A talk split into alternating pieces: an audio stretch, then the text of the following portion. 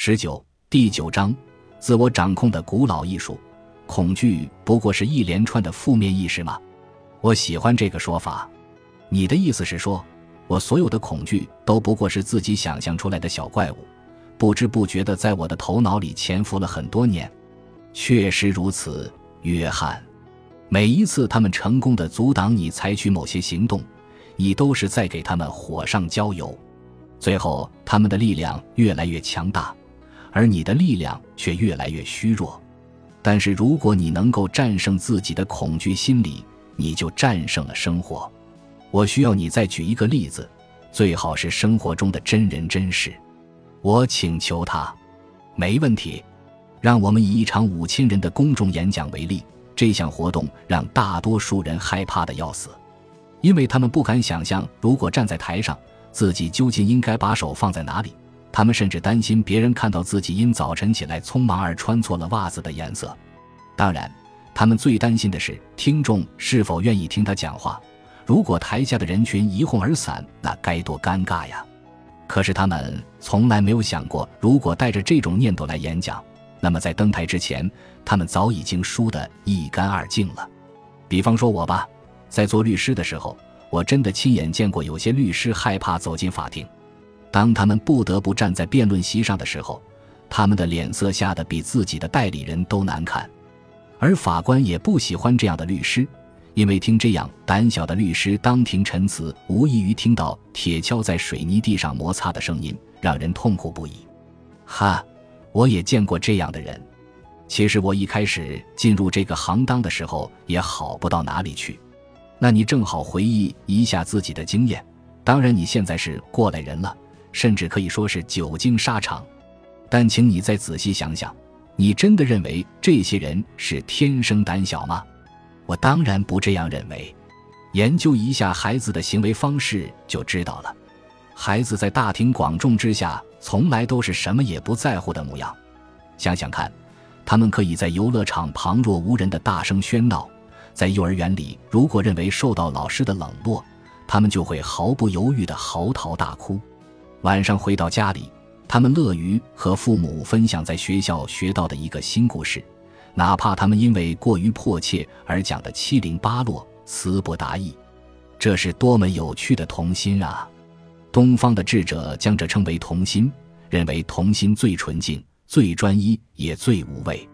所谓“初生牛犊不怕虎”，孩子的头脑里面完全是由无穷的潜力和可能性所构成的丰美景象。只要适当开发，就会把他送上伟大的方向。可是，如果里面装满了负面的畏难情绪，那么他长大之后最多也就是个平庸之辈。许多少年天才就是这样一点点被岁月所扼杀。啊，我们再把话题拉回来，我要说的其实很简单，那就是无论你当众进行演讲，还是直接向老板要求晋升机会，无论是在阳光下的湖水中游泳。还是在月夜里沿着海岸散步，如果不提前做好练习，都会引起人本能的痛苦或者惶惑。是你的消极想法导致了后来的感受，让你渐渐变得畏手不前。你这个例子真有趣，想想我家孩子天不怕地不怕的模样，我就觉得好笑。他们似乎是百无禁忌，反倒是家里的大人一个个死气沉沉。我赞同的点点头。朱利安接下来说。在经过积极有效的心理训练之后，一个孩子可能把乌云密布看成是阳光灿烂的大晴天，可能把小木偶看成有生命的小动物。同样，在经过乐观心理的引导之后，一个成人可能会把难以下咽的药物看成令人感到放松愉快的风趣的家庭医生。这些全都是心理作用的结果，对不对？当然，同样。这也是导致恐惧产生的原因。恐惧是一种条件反射，如果你不留神的话，它很快就会把生命力、创造力和精神都消耗殆尽。一旦恐惧满怀恶意地探出它丑陋的脑袋，你就应该一下子把它击垮。最有效的办法就是去做让自己感到害怕的事情，借此完全了解恐惧的内在结构。当你进入了恐惧的内部，就会发现。它不过是源于你自己的胡思乱想，就像任何其他人创造出来的东西一样，把它揭穿，就像把它创造出来一样简单。你可以学着有系统、有方法的查明底细，看清楚蛰伏在你心智深处的每一种恐惧到底都是什么，而后再一一击破。长此以往，就会带来无限的信心、幸福和内心的安宁。真的有人拥有无所畏惧的心灵吗？我问他。问得好，我将毫不犹豫地断然回答：是的。喜马拉雅山上的智者个个都毫无畏惧，你可以从他们走路的样子上看出这一点，可以从他们的谈吐内容上听出来这一点，也可以在深深凝视他们双眼时发现这一点。其实生活中有很多这样的例子。电影《勇敢的心》你看过吧？朱利安顿了顿，接着凑近我说：“我再给你说点别的，约翰。”“什么呀？”我问他。心中对他刚才讲到的事情充满了好奇，我也曾一度胆小如鼠，对此我心知肚明，因此就打算进行一次自我清理，找到天生的意志力和无限的潜能。后来我找到了胆小的根源，正是因为这么多年来一直忽略自我以及思想发展的不平衡，阻碍了我的发展。我再告诉你一件事：当你把恐惧从头脑中彻底驱逐出去之后。你就会变得更年轻，也变得更有活力。哈哈，古老的身心联系。我一边接枪，一边试图掩饰自己的无知。是的，东方的智者早在五千年前就看出这一点了。这并不属于新时代的理论。他说着，哈哈的大笑起来。我似乎看到有某种耀眼的光照亮了他的脸庞，看上去生气勃勃。智者还和我分享了另外一条非常有效的法则，我也时常会想到它。我觉得，当你走在引导自我和控制自我的道路上时，这条法则对你而言将是无价之宝。每当我想要投机取巧的时候，他就会批评我，给我以上进心。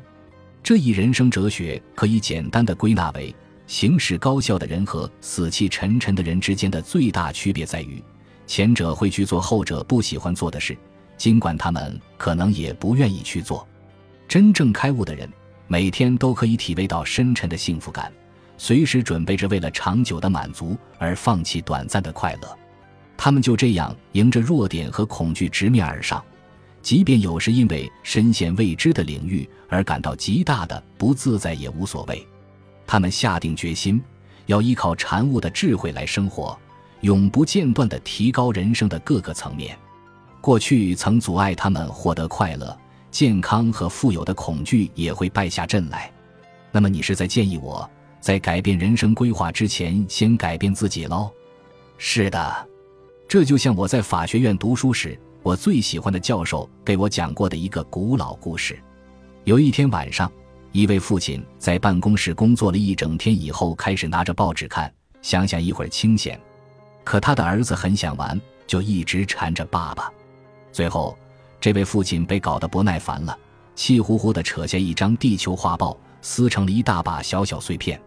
来吧，儿子，过来把它们重新拼在一起。他说着，希望这一招可以让孩子忙上好一阵子，以便自己可以从容地看完手中的报纸。让他大吃一惊的是，还不到一分钟。他的儿子就兴冲冲地带着一张拼贴无误的图片回来了。当这位目瞪口呆的父亲问儿子是怎样完成这个拼地图的壮举时，儿子笑得甜甜的，轻松地回答说：“爸爸，在这张地球图片的反面是一个人的图片，只要我把这个人拼在一起了，世界地图也就完整了。真是棒极了！”我不由得赞叹起来。你看，约翰。从喜马拉雅山上的智者到哈佛法学院的教授，在我认识的最有智慧的人当中，似乎每个人都洞悉了幸福公式的要领。接着说呀，我有点不耐烦地催他。此前我已经说得很明确了，幸福要通过对一个有价值目标的渐进实现才能得到。当你在做自己全心全意热爱着的事情时，就一定会感到深深的满足。如果每个人只要做他喜欢的事情就会得到幸福，那怎么还会有这么多人活得痛苦不堪呢？我不妨再说的明确点，约翰，做你喜欢的事情需要很大的勇气。它意味着你为了当演员要放弃手边正在做的工作，在不那么重要的事情上少花些时间，留下时间给更有意义的事情。它要求你离开习以为常的规律，也就是抛弃惰性，勇于创新。这种变化在最初的时候总会有些让人难以适应，而且具有一定的风险。但请一定记住我前面反复说的话，这正是走向快乐人生的起点。一个人究竟应该怎样鼓起勇气呢？这也像刚才故事里所说的，只要你可以控制自己，你的世界就没问题了。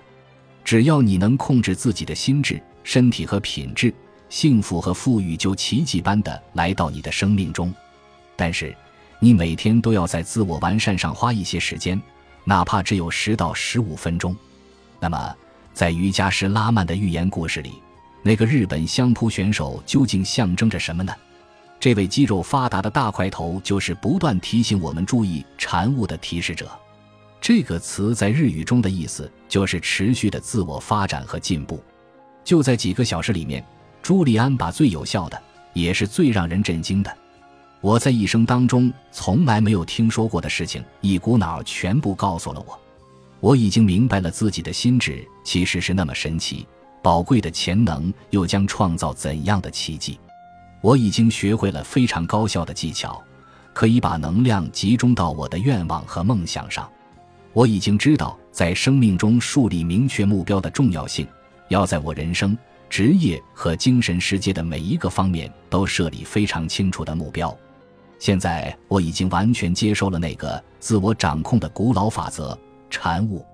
我怎么才能练习禅悟的技巧呢？我会教给你十个非常有效的招数，虽然非常古老，却是至关重要的。他们会在自我掌控的道路上准确地引导你。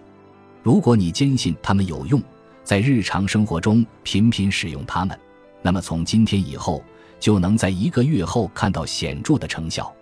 如果你坚持练习，把这些技巧纳入生活，变成你得心应手的好习惯，你就一定会达到非常完美的健康状态。拥有无限的精力、永恒的幸福和内心的安宁，最终你会抵达神圣的彼岸世界，这也是你的天赋权利。